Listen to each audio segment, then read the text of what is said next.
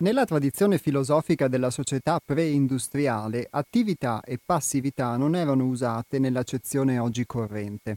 E del resto ben difficilmente avrebbero potuto esserlo, dal momento che l'alienazione del lavoro non aveva ancora raggiunto un livello paragonabile a quello odierno. Per tale ragione, filosofi come Aristotele non operano neppure una chiara distinzione tra attività e semplice indaffaratezza. Ad Atene, il lavoro alienato era compiuto unicamente dagli schiavi e quello che implicasse fatica fisica sembra fosse escluso dal concetto di praxis, termine che si riferiva soltanto a quasi ogni tipo di attività conveniente a un individuo libero. E Aristotele usa in sostanza il termine per indicare la libera attività di una persona. Con queste premesse, per gli ateniesi liberi, il problema di un lavoro soggettivamente insignificante alienato, puramente ripetitivo, ben difficilmente poteva porsi. La loro libertà comportava appunto che, per il fatto di non essere schiavi, la loro attività fosse produttiva e significativa ai loro occhi.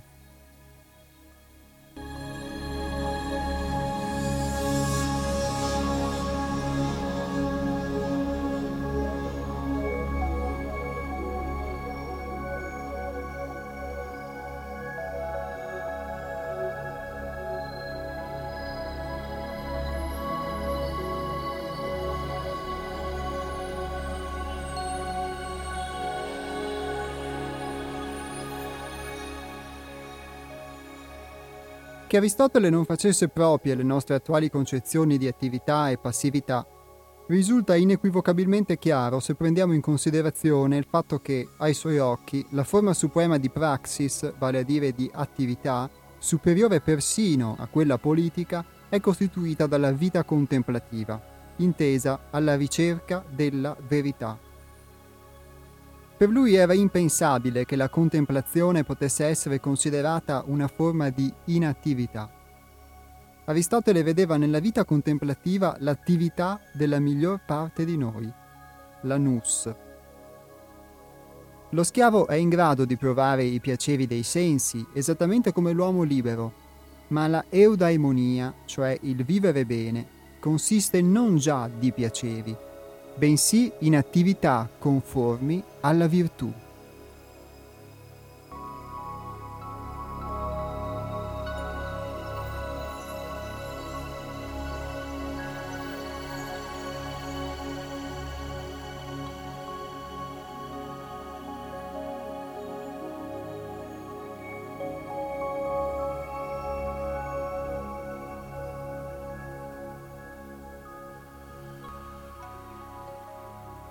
Al pari di quella di Aristotele, anche la posizione di Tommaso d'Aquino si contrappone al concetto moderno di attività. Per l'Aquinate, come per Aristotele, la vita dedita alla tarassia interiore e alla conoscenza spirituale, cioè appunto la vita contemplativa, rappresenta la forma suprema di attività umana.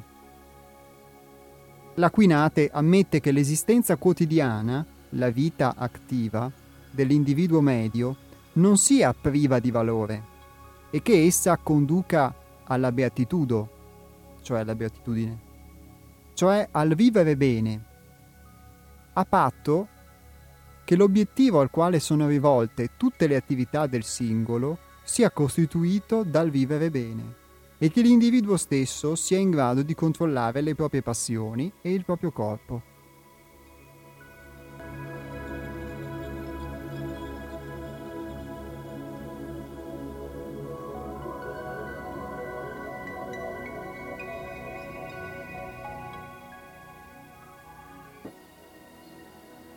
Mentre l'atteggiamento dell'Aquinate è parzialmente di compromesso, un autore contemporaneo di Meister Eckhart rifiuta categoricamente ogni valore alla vita attiva, laddove dal canto suo Eckhart si mostra invece molto favorevole a essa.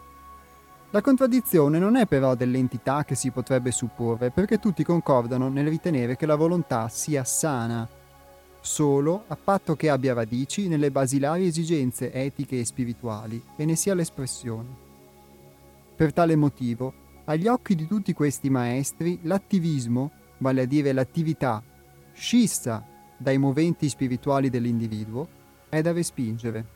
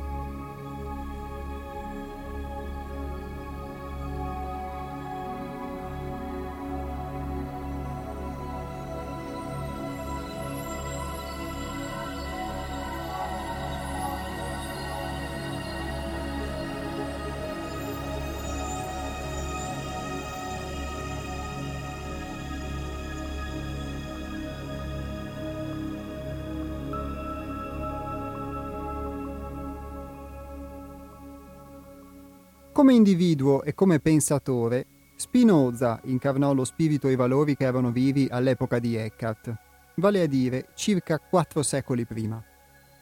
Ma il filosofo olandese non mancò di rilevare i mutamenti che nel frattempo erano intervenuti nella società e nell'individuo medio. Lo si può considerare il fondatore della moderna psicologia scientifica, uno degli scopritori della dimensione dell'inconscio, e grazie a questa profonda penetrazione Spinoza seppe fornire un'analisi più sistematica e precisa della differenza tra attività e passività di quanto non avessero fatto tutti i suoi predecessori. Nella sua etica Spinoza distingue tra attività e passività, tra agire e soffrire, intese come i due aspetti fondamentali dell'attività mentale umana. Il principale criterio dell'agire è che un'azione è conseguenza della natura umana. Io dico che agiamo quando qualcosa viene fatta dentro di noi o fuori di noi e della quale noi siamo la causa efficiente, vale a dire allorché qualcosa consegue dalla nostra natura, dentro o fuori di noi, che possa essere chiaramente e distintamente compresa da quella sola natura. D'altro canto, io dico che noi soffriamo ovvero che siamo passivi, allorché qualcosa è fatta dentro di noi o allorché che, che sia deriva dalla nostra natura, di cui noi siamo solo parzialmente la causa. Quindi sostanzialmente per fare una, una, piccola parafrasi laddove fosse necessaria, mi perdoni chi invece ha inteso bene il senso di queste parole, per Spinoza essere attivi e quindi a questo corrisponde la, una forma di felicità significa essere la causa di se stessi, di quello che comunque dalla nostra natura ci determina. Viceversa, laddove noi siamo causa anche solo in parte, questo comporta una forma di passività e quindi, secondo lui, di sofferenza. Adesso andiamo avanti con la lettura. Sono proposizioni che riescono ardue per il lettore moderno, abituato a ritenere che il termine natura umana non corrisponda a realtà empiriche dimostrabili. Ma per Spinoza come per Aristotele le cose non stanno così e non stanno così neppure per alcuni neurofisiologi, biologi e psicologi nostri contemporanei. Spinoza ritiene che la natura umana sia altrettanto caratteristica degli esseri umani quanto la natura del cavallo lo è del cavallo. Ritiene inoltre che bontà o cattiveria, successo o fallimento, benessere o sofferenza, attività o passività dipendano dal grado in cui le persone riescono a realizzare lo sviluppo ottimale delle loro nature specifiche. Quanto più ci accostiamo al modello ideale di natura umana, tanto maggiori sono la nostra libertà e il nostro benessere.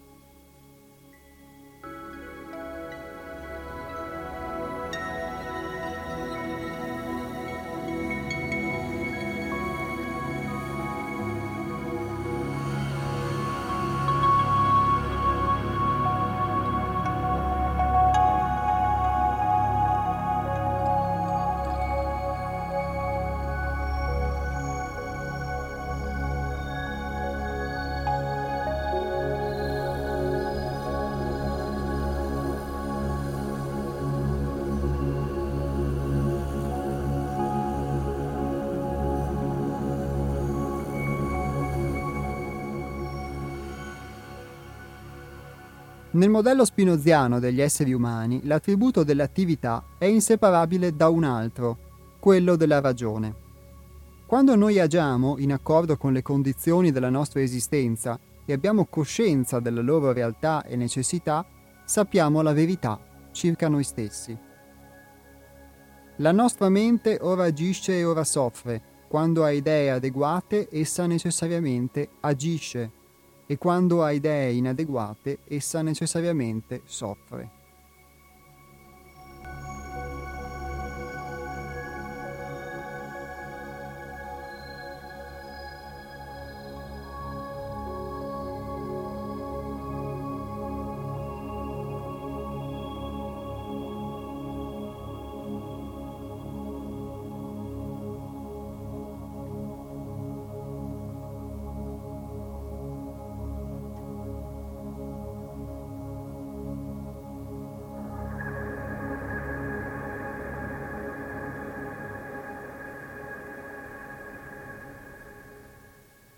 Ripeto quest'ultimo passaggio fornendo qualche parola di delucidazione che può essere necessaria. Nel modello spinoziano degli esseri umani, l'attributo dell'attività è inseparabile da un altro, quello della ragione. Quando noi agiamo in accordo con le condizioni della nostra esistenza e abbiamo coscienza della loro realtà e necessità, sappiamo la verità circa noi stessi. La nostra mente ora agisce e ora soffre. Quando ha idee adeguate, essa necessariamente agisce e quando ha idee inadeguate, essa necessariamente soffre. Questa è una citazione dall'etica di Spinoza. Adeguate qui si intende ovviamente l'adeguate a quello che spiega prima, ovvero il, alle condizioni della nostra esistenza e la coscienza di, che abbiamo di queste condizioni, quindi fatto, del fatto che queste condizioni siano reali e siano al contempo necessarie, senza entrare in speculazioni filosofiche, come spiegherà poi Fromm, sembra che qui per adeguatezza e inadeguatezza si intende appunto l'adeguatezza a questo proprio modello interiore della propria natura, non ovviamente adeguate o inadeguate come lo intendiamo noi sotto un aspetto di adeguarsi a qualcosa di esterno.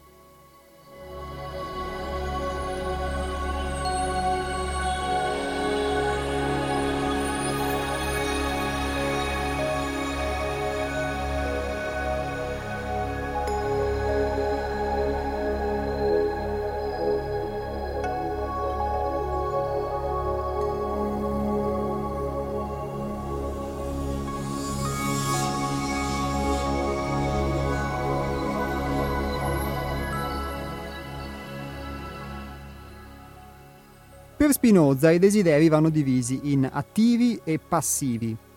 I desideri attivi hanno radici nelle condizioni della nostra esistenza, mentre i desideri passivi non sono allo stesso modo radicati, ma sono...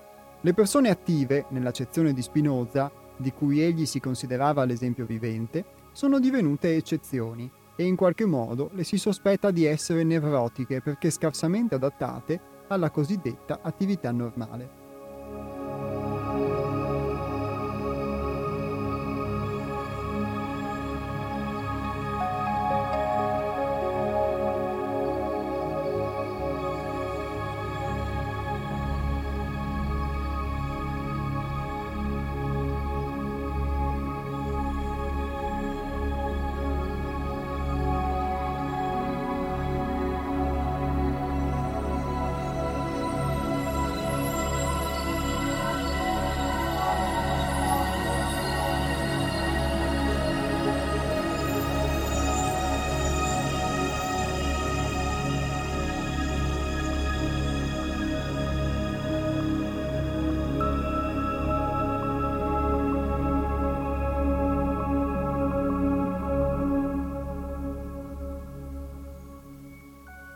Poi il nostro autore cita altri esempi che però diciamo, lascio alla vostra eventuale eh, lettura personale e vi leggo solo queste ultime righe che concludono questo capitolo. Fra i nostri contemporanei nessuno ha saputo cogliere il carattere passivo della moderna attività con altrettanto acume di Albert Schweitzer, il quale nella sua indagine sulla decadenza e la rinascita della civiltà considera l'uomo moderno privo di libertà, incompleto, incapace di concentrazione, patologicamente dipendente e assolutamente passivo.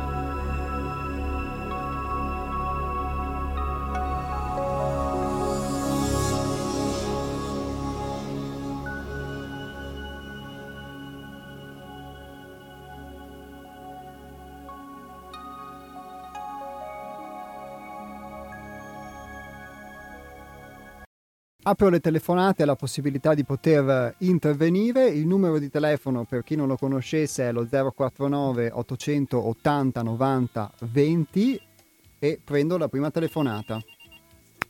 Pronto? Pronto?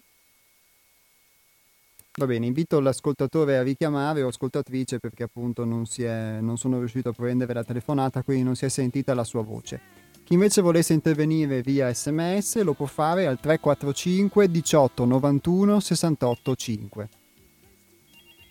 Pronto? Pronto? No, evidentemente c'è un problema alla linea per cui non si riesce a prendere la telefonata o cade la linea dall'altra parte. Allora, il brano che abbiamo letto è tratto dal libro di Eric Fromm Avere o Essere gli esempi che Fromm fa e che io ho condiviso con voi sono esempi di alcuni filosofi famosi. Lui ha citato Aristotele, ha citato Tommaso d'Aquino, ha citato poi mh, altri autori di cui uno medievale per finire poi con Spinoza. Pronto? Sì, pronto. Pronto chi parla? Ah no, no, telefonata di servizio solo per controllare se funziona il tutto, ok. Che vuol dire che funziona la tua linea telefonica. Saluti. Ok, saluti, grazie a te. Perfetto, va bene. E, beh, questo è come si suol dire il bello della diretta o semplicemente la diretta. E, I filosofi che cita eh, li cita perché hanno una funzione nel senso del suo discorso. Pronto?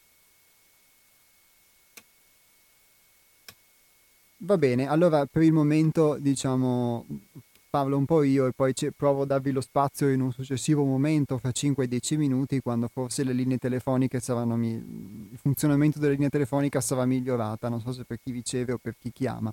Quello che vi stavo dicendo è che anche laddove siano stati usati dei termini che possono essere suonati un po' strani, ehm, i filosofi citati avevano un senso nel suo discorso, che è quello che abbiamo impostato nella premessa della trasmissione, ovvero questa differenza tra attività e passività. Sono solo degli esempi e non necessariamente devono essere condivisi, ma sono degli esempi che nel corso dei secoli quello che noi abbiamo chiamato attività e passività sotto certi aspetti si ripresentava, ma ha sempre avuto però degli, degli sguardi lucidi, indipendentemente da come la, li, si, li si voglia ritenere, che hanno mh, osservato in un determinato modo di essere una forma che poteva essere di attività oppure di passività e che la parola passività richiama non soltanto all'essere passivi e quindi non attivi, ma ad una forma interiore di sofferenza, quindi di passione, di, di, di pathos.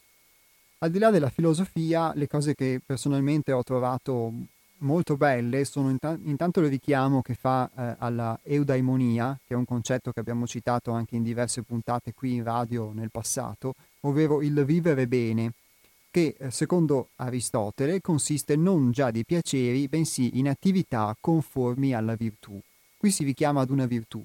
E poi cita Tommaso d'Aquino, che è un filosofo del cosiddetto Medioevo, che ehm, dice che, ad esempio, eh, parla della vita contemplativa e della vita attiva e eh, la vita attiva, definendo come vita attiva la vita condotta normalmente in quella che si può anche definire indaffaratezza, di per sé lui non la critica, non la giudica negativamente, ma dice che può condurre a una forma di beatitudine, ovvero di felicità, quella di appunto eudaimonia, di armonia, a patto però che l'obiettivo al quale sono rivolte le attività del singolo sia costituito dal vivere bene e che l'individuo stesso sia in grado di controllare le proprie passioni e il proprio corpo. E quindi richiama ad una forma di discernimento in quello che viene definito controllo delle passioni e del corpo, riferimento qui alla Summa teologica di Tommaso d'Aquino, ma anche alla, ehm, il richiamo è anche ad una funzione per cui vengono svolte le, le azioni di tutti i giorni, quindi con una funzione, con uno scopo preciso che può essere quello del vivere bene. Poi ovviamente ci sono molti modi, adesso sto citando, eh, sto leggendo From e non direttamente l'autore, sicuramente ci sono molti modi in cui si può pensare di vivere bene. E, ehm, e andando avanti, ad esempio, ehm, Fromm stesso scrive, agli occhi di tutti questi maestri, l'attivismo, vale a dire l'attività scissa dai moventi spirituali dell'individuo, è da respingere. Questi sono autori ovviamente che lui ha presentato. È chiaro che poi quando uno sostiene una tesi è stimolato e indirizzato anche a ricercare e a trovare gli elementi che di solito confermano la sua tesi più che quelli che la smentiscono, però è sicuramente significativo che questi importanti pensatori parlino di qualcosa che letto attraverso la chiave di lettura che abbiamo impostato sembra quasi parlare dei nostri giorni e quindi forse di una condizione umana, sia sociale che interiore, che si ripercuote attraverso i secoli. Poi cita molto Spinoza, che io vi ho letto molto. Ecco, non so se può, questa lettura può essere risultata forse per qualcuno uh, noiosa, ma è molto interessante che comunque eh, Spinoza faccia diverse distinzioni. Lui, mh, essendo poi Fromm uno psicanalista, rivede in Spinoza quasi un precursore del, de, della conoscenza dell'inconscio. Ma la cosa che a me, ad esempio, ha colpito molto, non so a voi, è che ehm, di fatto, secondo Spinoza, c'è un modo di pensare e dunque di agire che può essere ritenuto adeguato a quella che è la nostra interiorità e quindi tutto quello che è il dare un senso alle cose, la ragione che ci muove nel farle e il muoverci nel pensare e nel fare le cose, se è conforme ad una conoscenza retta della nostra natura, della nostra realtà, allora ci porta ad una forma di felicità, altrimenti no. Quindi eh, sicuramente per esperienza personale mh, posso condividere, almeno messa così, questa, questa formulazione di, di, Spinoza che è sicuramente molto, molto bella e molto vera. E soprattutto ad esempio quando provocatoriamente sempre il nostro autore di oggi Eric Fromm riporta queste citazioni in cui Spinoza eh, praticamente dice che la persona cupida ovvero la persona che ha un desiderio spasmodico, ha una brama di fatto questa brama, che poi si trasforma in ambizione, cupidigia, eccetera, lui la definisce una forma di insania, ovvero definisce quasi questa cupidigia come una forma di malattia. Se pensiamo che l'intera società in cui viviamo si fonda sull'idea di competizione e quindi di fatto su il cane mangia cane e quindi il fatto che chi arriva prima o prende di più o conquista di più, afferra, raffa di più, di fatto viene visto addirittura come un modello da inseguire, allora sicuramente forse anche la rilettura di alcuni personaggi che sono vissuti nei secoli scorsi potrebbe esserci utile, quantunque noi siamo sempre propensi a ritenere che chi è venuto prima di noi fosse meno saggio di noi e che verso, si vada verso un'evoluzione in cui la quantità di dispositivi tecnologici che si possiede ci permetta di essere sempre più intelligenti. E potrebbe anche essere l'esatto contrario, come potrebbe essere così. Chi lo sa. Un po' di musica a tra poco.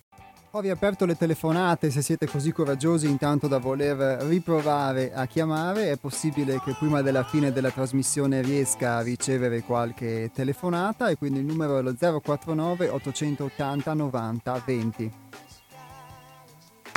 Pronto? Sì, pronto, buongiorno a lei, Piero di Cassola. Piero, buongiorno. Buongiorno.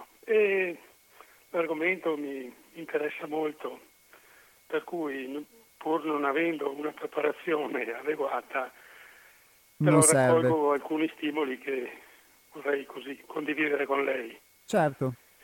Il primo, quello che mi ha colpito, proprio una delle ultime eh, frasi che ha detto, ci ha messo dentro una parola magica che è evoluzione. Sì. Che mi sembra l'ossimoro di quella che è la saggezza aristotelica o, o socratica, perché è questo che stimola poi la competizione, cioè sempre meglio. Ed è questo un po' il carcinoma del sistema moderno. Eh, mi, sono un po' in contrasto con gli autori, in primis con Eckhart che lei ha citato prima. E non mi convincono molto, c'è un punto di frattura tra quei pensieri di, di Eckhart, di, di, di, Aristotele piuttosto, ma più dei socratici o se non addirittura dei presocratici, eh, per cui eh, mi sembra che sia un po' un, un opus incertus per capirci, eh, andare in cerca di non affondare i piedi qua e là. E nel frattempo qualcuno lo ha fatto e leggiamo cosa scrive. Buongiorno, penso che il pensiero dovrebbe essere contestualizzato nel tempo in cui è stato espresso. Spinoza, rispetto alla società elitaria di Aristotele, viveva all'inizio di quella proprietaristica. Va bene, grazie.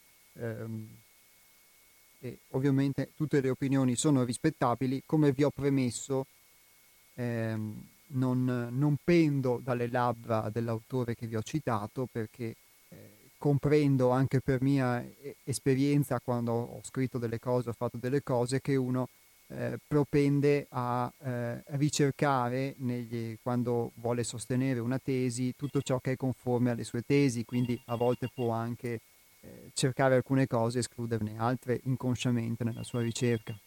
Pronto? Pronto? Pronto?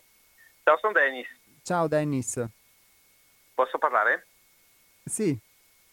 Ti posso, ti posso chiedere se mi dai quattro minuti, non voglio dire cose Va mie. Bene, okay. Ti volevo... Pronto? Sì, sì, ok. Ecco, ti leggo, ti leggo una lettera scritta dal, dal capo Seattle, il capo dei, di una tribù dell'Oregon, i eh, Duamish, oggi estinta. Dice questo, nel 1865 mi sembra, quando cacciarono i, i, i, eh, i cristiani americani, eh, cacciarono questa tribù in una riserva. Leggo. La mia gente è ormai poca e noi sembriamo le foglie rimaste su un albero scorso dai venti invernali. Ora voi ci assegnate una riserva in cui dobbiamo ritirarci. So bene che questa soluzione ci è imposta come una forza ineluttabile della natura. Abbiamo cercato di sfuggirvi come, ne- come la nebbia mattutina sfugge davanti alla luce del sole che nasce e ora poco ci importa di sapere do- dove trascorreremo il resto dei nostri giorni. La nostra razza era un tempo potente e forte ed ora poco a poco muore.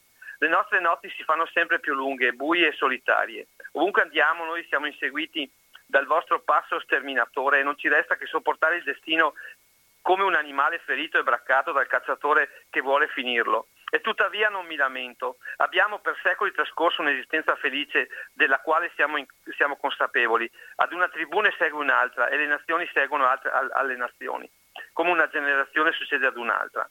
È un continuo nascere e morire e lamentarsi è inutile. Forse anche, giorno, anche il giorno del vostro tramonto non è lontano, ma è comunque certo che verrà. Allora potremo anche eh, essere fratelli, chissà. Ora è la vostra stagione tuttavia e poiché ciò appare evidente, tagliate gli alberi, uccidete gli animali, domate i cavalli selvaggi e sterminate gli indiani. Io vedo bene dai vostri occhi e dai vostri comportamenti che la vostra civiltà produce rifiuti e questi un giorno vi annegheranno. Ma intanto consentitemi di dirvi che la terra che ci ordinate di abbandonare è sacra, per le nostre tribù. Ogni collina, ogni monte o bosco o lago, ogni fiume, valle o pianura sono pieni di eventi tristi o lieti e di ricordi. Persino le pietre che giacciono sorde e immobili nella quiete della notte e nel calore diurno hanno bevuto la vita del mio popolo. Gli aghi di pino e la polvere sono legati alla, alle orme della nostra gente e i nostri piedi trovano in essi una dimestichezza che i vostri piedi non troveranno mai.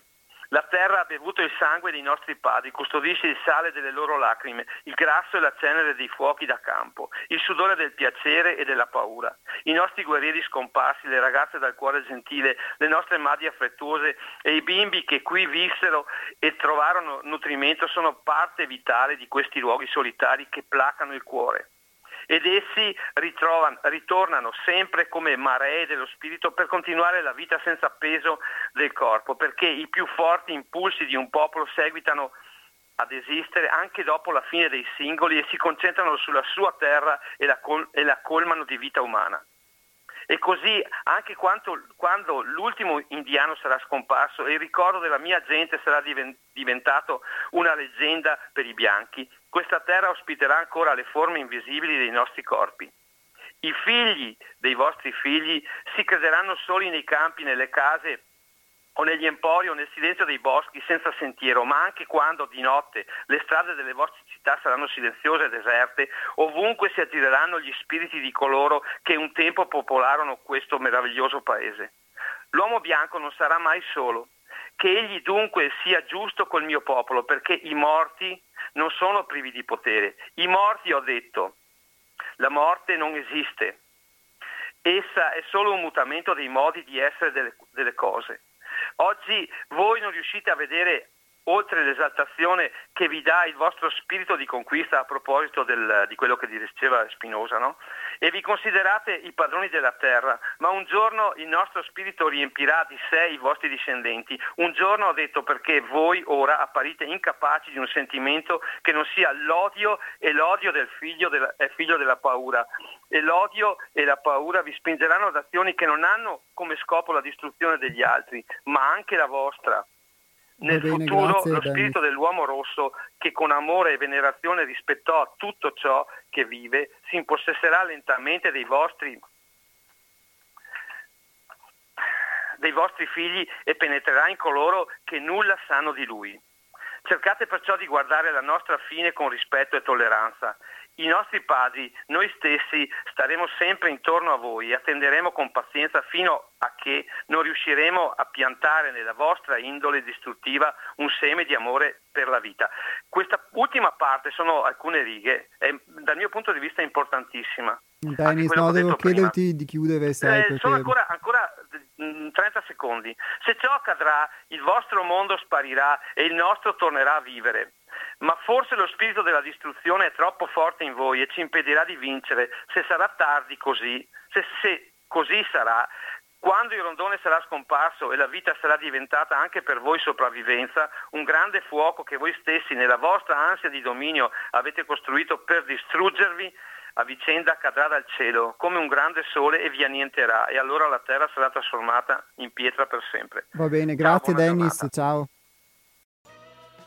Devo fare ovviamente una premessa perché altrimenti poi anche attraverso le telefonate di alcuni ascoltatori possono emergere delle, delle impressioni o degli equivoci. Qui non si vuole ovviamente dire che qualcosa è giusto e che qualcosa è sbagliato, semplicemente delineare delle modalità, di, delle diverse modalità. Quindi una modalità dell'avere che può puntare alla quantità e che può puntare quindi a una determinata visione che è in noi, che è anche proprio in me, radicatissima che vi sto parlando e questa modalità dell'avere si può esprimere sia nella forma della cupidigia, sia talvolta però, eh, di questo forse ho fatto più diretta esperienza perché mh, attraverso le esperienze ho, ho, sono stato portato a vederle, a scontrarmici, talvolta anche del non avere, che alla fine è la stessa cosa, ma anche eh, l'accontentarsi o il farsi un'idea di se stessi necessariamente come poveri, e poveri non solo economicamente o di denaro in sé, ma poveri anche di qualità, di qualificazioni, eh, oltre ad essere una valida giustificazione, spesso per non voler migliorare, questo parlo per la mia esperienza, ma diventa l'altro lato della medaglia, che non è solo quello che vediamo, che ci è sicuramente facile vedere nella nostra società, dell'arrivismo, della, del, diciamo, eh, del, del, voler a tutti i costi eh, arraffare, guadagnare, assumere una posizione, prevaricare, eccetera, che è la parte attiva, quella la vediamo, basta accendere la televisione, ascoltare le radio, vedere i titoli eh, dei giornali o, de, o, dei, dei, siti di informazione sul web, il mondo è pieno comunque di esempi in qualsiasi ambito o anche nella nostra vita quotidiana di arrivismo, di arrampicamento sociale e quant'altro. E sicuramente questa cosa ce la portiamo dentro ma quello che mh, posso vedere è che c'è anche un altro lato della medaglia che si manifesta, un'altra polarità, che è sempre una polarità dell'avere, secondo me. E, e questa modalità dell'avere si esprime anche all'opposto, nell'illusione di, di, non avere o di non voler avere o di essere povero e quindi sai io sono povero, eccetera, eccetera, eccetera. Ripeto, non solo di denaro, ma talvolta anche di qualità, di pregi, di capacità, eccetera che diventa poi una scusa spesso per non agire, per non migliorarsi e questa passività non è altro, secondo me, che la stessa modalità dell'avere però in un verso opposto. Quindi sicuramente è facile vedere la cupidigia e poter anche, come viene interpretato qui Spinoza o chi altri, poter definire questa una forma di insania, ma può essere che anche la forma opposta e complementare possa essere una forma di insania perché entrambe le cose possono manifestarsi in una forma di vita che non è vita. Io che sicuramente mh, posso dire di aver probabilmente sviluppato di più nella mia esperienza personale questa seconda forma che vi ho citato, questa forma più passiva, sono sicuramente molto più propenso anch'io a eh, rischiare di incanalarmi in un filone di pensiero tutto, per cui tutto ciò che è cupidigia, che è affermazione, è qualcosa di sbagliato. Però questo mi distrae talvolta da poter vedere che anche le, il lato esattamente opposto e complementare che io posso vivere non è che è qualcosa di giusto o qualcosa di bello, è semplicemente lo stesso lato della medaglia. D'altronde come quando c'è un carnefice e una vittima, perché ci sia un carnefice deve esserci una vittima disposta a essere vittima. Credo proprio nella banalità della mia esposizione e poi correggetemi se, se sbaglio o, o, o se dico castronerie.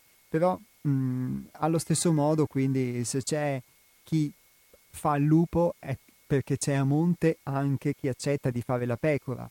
E, e, talvolta le pecore sono troppo abituate a vedere il lupo all'esterno e a condannarlo per invece comprendere che forse dovrebbero loro stesse smettere di essere pecore e allora forse anche il lupo avrebbe più difficoltà a recitare quella funzione e quel ruolo sempre ammesso, come talvolta accade anche di vedere, che il lupo sia veramente lupo e che non sia invece una nostra illusione, una nostra deformazione.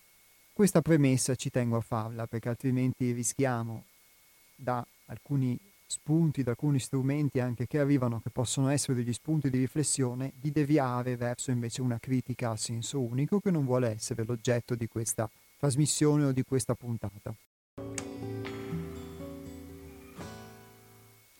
Proseguiamo questo spunto di oggi per inoltrarci invece, passare quindi questo guado di questa diversa modalità di approccio al, all'azione e quindi queste due diverse modalità di poter vedere le cose, quindi poter vedere anche la nostra vita, perché poi questo può avere un senso, quindi vedere la nostra azione come se può essere effettivamente attiva o passiva, produttiva o meno, tante volte capita di essere indaffarati tutto il giorno e credere di essere altamente produttivi e forse non, non lo sei, può capitare, nel senso autentico o in un senso diverso del termine, quindi questa disamina di, di Fromm e anche attraverso i, gli autori che lui ha citato, possono essere degli spunti, ma oltre che per stimolare i nostri pensieri o per associarli a qualcosa che già conosciamo o che già sappiamo, che è sicuramente qualcosa che aiuta a tenere sempre i neuroni in, in movimento. Questi ha elaborato un metodo volto a mettere a nudo i desideri istintuali repressi durante la prima infanzia. Anche se successivi sviluppi della teoria e della terapia psicoanalitiche sono stati volti a dare maggiore importanza a eventi traumatici nell'ambito dei primi rapporti interpersonali, anziché alla vita istintuale, il principio è rimasto immutato. A essere repressi sono desideri e paure traumatici precoci e a mio giudizio anche successivi. La via della guarigione da sintomi o da un malessere più diffuso consiste nel mettere a nudo questo materiale represso. In altre parole, a essere repressi sono gli elementi razionali, infantili e individuali dell'esperienza.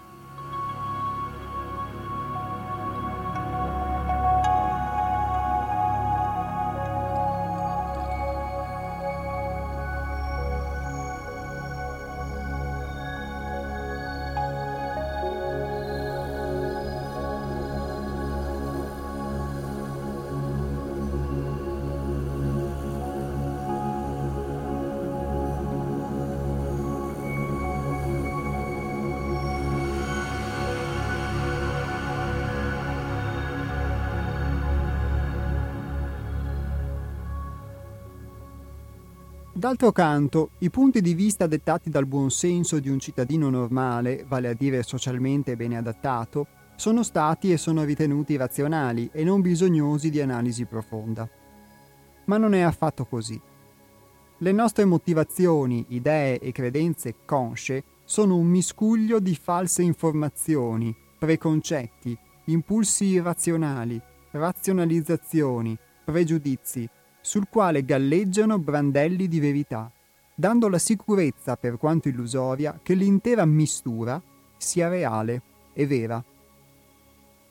L'attività pensante tenta di organizzare questa cloaca di illusioni secondo le leggi della logica e della plausibilità e si suppone che tale livello di consapevolezza rifletta la realtà. È questa la mappa di cui ci serviamo per dirigere la nostra vita. In effetti, a essere repressa non è tale falsa mappa, bensì la conoscenza della realtà, la conoscenza di ciò che è vero. Se dunque ci chiediamo che cos'è l'inconscio, la risposta dovrebbe suonare, a parte gli impulsi irrazionali, quasi tutta la conoscenza della realtà. L'inconscio è sostanzialmente determinato dalla società, la quale produce passioni irrazionali e fornisce ai suoi membri vari tipi di finzioni, obbligando così la verità a divenire prigioniera della presunta razionalità.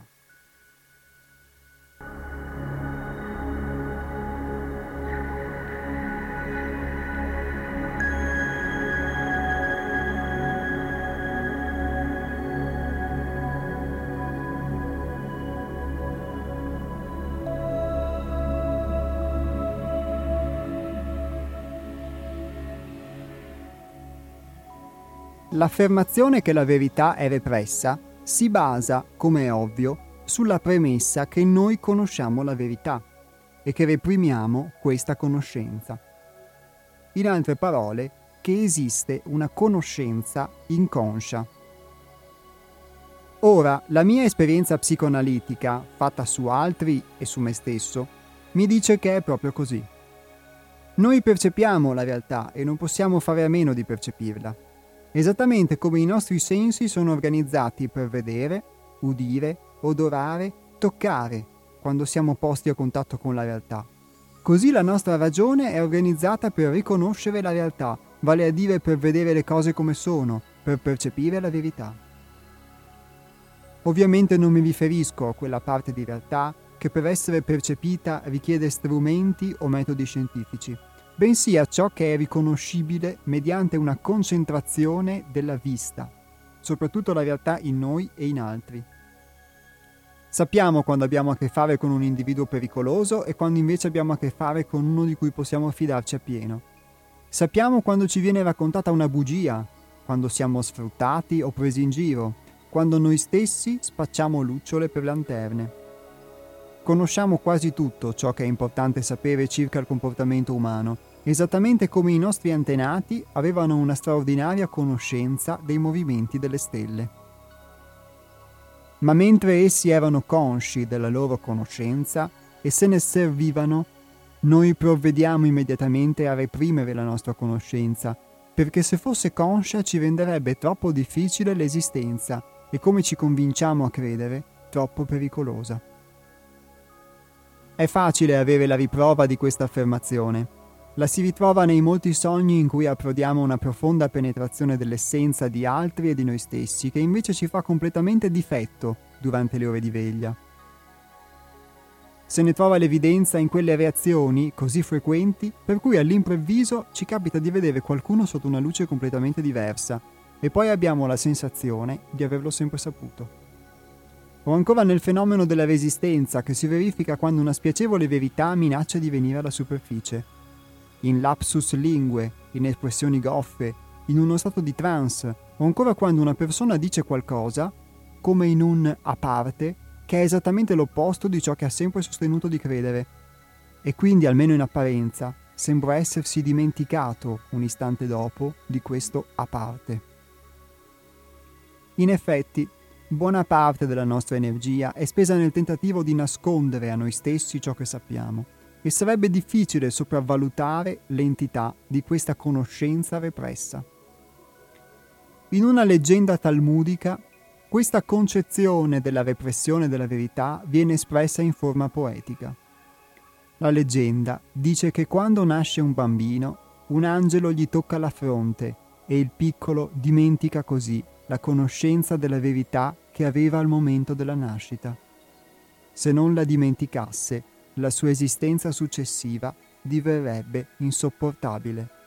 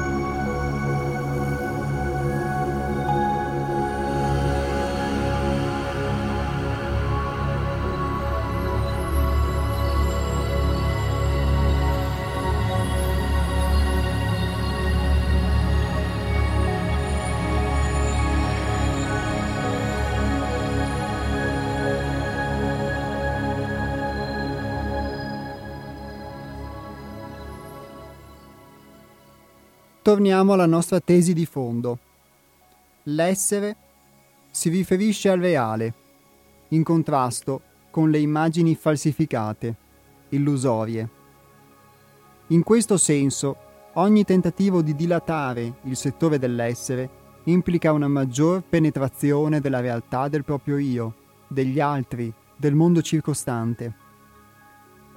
Le principali aspirazioni etiche del giudaismo e del cristianesimo vale a dire il superamento dell'avidità e dell'odio, non possono essere attuate senza un altro fattore che ha importanza centrale nel buddismo, ma svolge un ruolo non indifferente anche nel giudaismo e nel cristianesimo. La via verso l'essere consiste nel penetrare sotto la superficie e nell'affermare la realtà.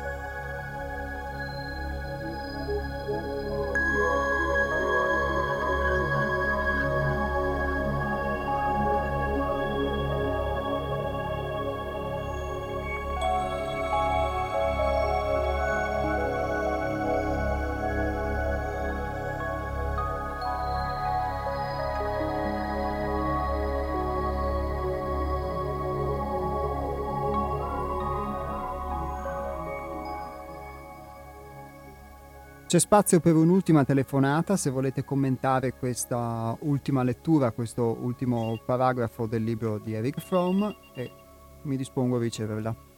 Pronto? Pronto, ciao Iapo, sono Nick. Ciao Nick. Eh, Rom, lo posso demolire in un minuto? Certo. Essere non è essere. Multiplicità dell'essere. Cosa vuol dire multiplicità dell'essere? Eh? Fare per avere e dare per ricevere. Essere vuol dire agire. Ma quando gli manca intelletto passivo, è normale. Può essere anche un scienziato, un fisico, di tutti i colori che portano le cose qua. No? Hanno solo una cosa in comune, una impronta che si chiamano pioneri, iniziati, conoscono qualcosa appena entrato nel mondo reale. Cosa gli manca a tutte quelle persone da Freud che ha confessato che è stato fallito da solo, scritto da lui, da Jung, Gurdjieff e tutti, perché volevano fare qualcosa al di là del loro intelletto, volevano attaccare le icone della terra. Andavano in periferia, non giocavano con concetti ma in realtà non ha bisogno di noi, noi siamo ospiti in questa sera. No? Come fa un uomo a dire, eh, usano spesso neuroni, eh, plutoni, mm, usano tante cose che gli appartengono al mondo fisico. Chi li governa il mondo fisico? Qualcuno lo governa, chi? Se l'hai dentro no. Ma cosa serve quella scrittura che ha scritto tante cose? Per esempio, lo conosci la brutta fine del Ford, Freud, come si chiamano? Gli altri, perché hanno quella tendenza ad andare superiore a una cosa che non gli appartiene, loro possiedono, capito? E porta direttamente a eh, impotenza. Ma che c'entra l'anima e capo, energia, che controlla la materia. L'uomo non riesce mai a uscire fuori da quella struttura, rimane attaccato con la vita terrena. Fotoni, il tempo, Cronos e tutte le cose che fanno non hanno niente. Ecco perché Socrate non scriveva. Te l'ho spiegato l'altra volta anche Ulisse, anche Galileo, no? Perché ci manca i sensori della percezione, la prima sensazione no? che ci permette di vivere nel mondo irrazionale. E ti danno tre lauree, quattro lingue. Ma sei sicuro che questo qua è un umano, è una macchina? Lui dice quel che gli hanno insegnato. Come fa a uscire fuori da irrazionale andare razionale e dopo da razionale andare al di là del razionale. La terza sensazione che ti ho spiegato una volta, no? Anche in matematica ti ho spiegato. Una volta imparato bene viene abbandonato. Sono numeri. Numerologia. Fatti da noi però, eh. E puoi immaginare che ti diranno domani che noi in convenzione abbiamo inventato leggi convenzionali mentre quando gli fai una domanda non rispondono. Un giudice, il migliore che in questa terra è. Eh? Qualcosa che ci dirige verso delle finalità, degli obiettivi, che quindi ci fa apparire in un determinato modo, ma questo modo non è l'essere, è qualcosa che eh, può sembrare quasi eh, può sembrare quasi, eh, diciamo, banale, ma talvolta non lo è, perché non lo è soprattutto quando noi possiamo riconoscere in alcuni esempi esterni a noi, palesi, che questo accade, riconoscerlo nella società di cui noi leggiamo, su cui ci informiamo tutti i giorni, riconoscere i doppi scopi delle persone, delle persone di potere, dei politici, o vederli nell'altro.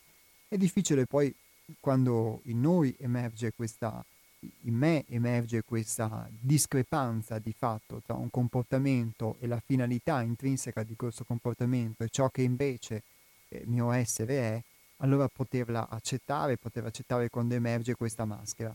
E è interessante, è mh, profondamente vero per quanto mi riguarda, il fatto che scriva From sostanzialmente che mh, qualsiasi forma di superamento, anche vagheggiato, eh, che possiamo immaginare, di quello che chiamiamo odio, di quello che chiamiamo avidità umana, eccetera, se non si confronta con lo scrostare questo velo, con questo che lui definisce smascheramento, citando Meister Eckhart, ovvero questa realtà che si uh, denuda, che si cela dietro la maschera, senza questo smascheramento per l'appunto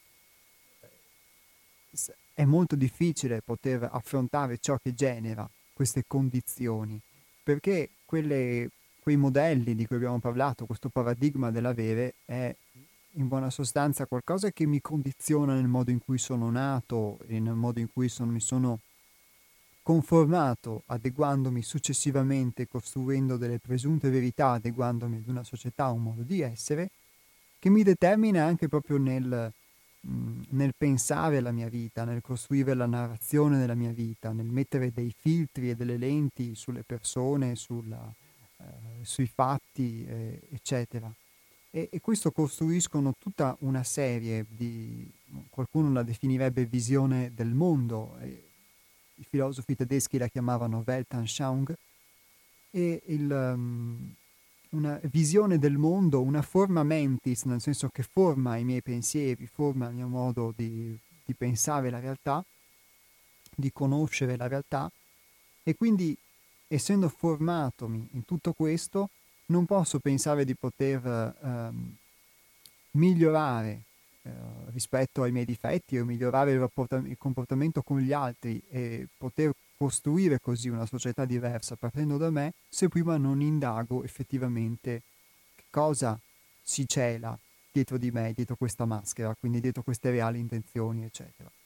E è volto, è volta a questa il, l'autoconoscenza di cui spesso abbiamo parlato eh, o che abbiamo proposto, di cui abbiamo portato testimonianza nel corso di questa trasmissione, attraverso varie voci, attraverso varie esperienze, ormai in modo sempre diverso nel, in tutti questi anni e eh, ho ritrovato in questo libro, in questo passo di Eric Fromm, proprio un esempio di questo, di come comunque, e qui ci riconduciamo al tema di cui siamo partiti, quello dell'attivismo, dell'attività che non è mossa da una funzione, da uno scopo, anche se questa attività qui non è mossa da, una, da un intento quantomeno di poter smascherare se stessi, e spesso, molto spesso ce la raccontiamo proprio per automascherarci ancora di più, allora di fatto non porta effettivamente a niente.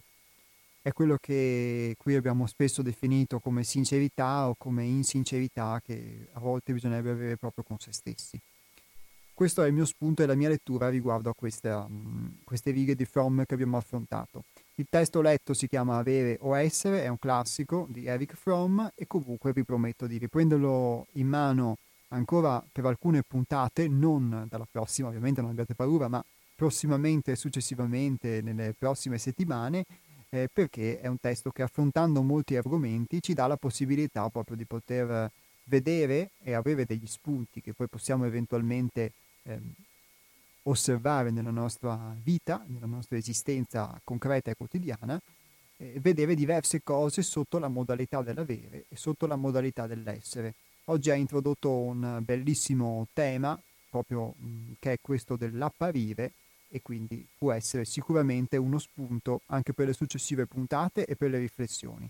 Qualora ne aveste, ci risentiamo fra un venerdì, ovvero fra una settimana esatta. Entreremo nel mese di marzo e perciò sarà venerdì 5 marzo, sempre dalle ore 12 alle ore 13.30 su Radio Cooperativa. Vi ricordo www.seialtrove.it per chi volesse maggiori informazioni sul centro di pedagogia evolutiva Sei Altrove, di cui questa trasmissione è lo, lo spazio radiofonico e il veicolatore di un messaggio. Ciao e grazie a tutti voi.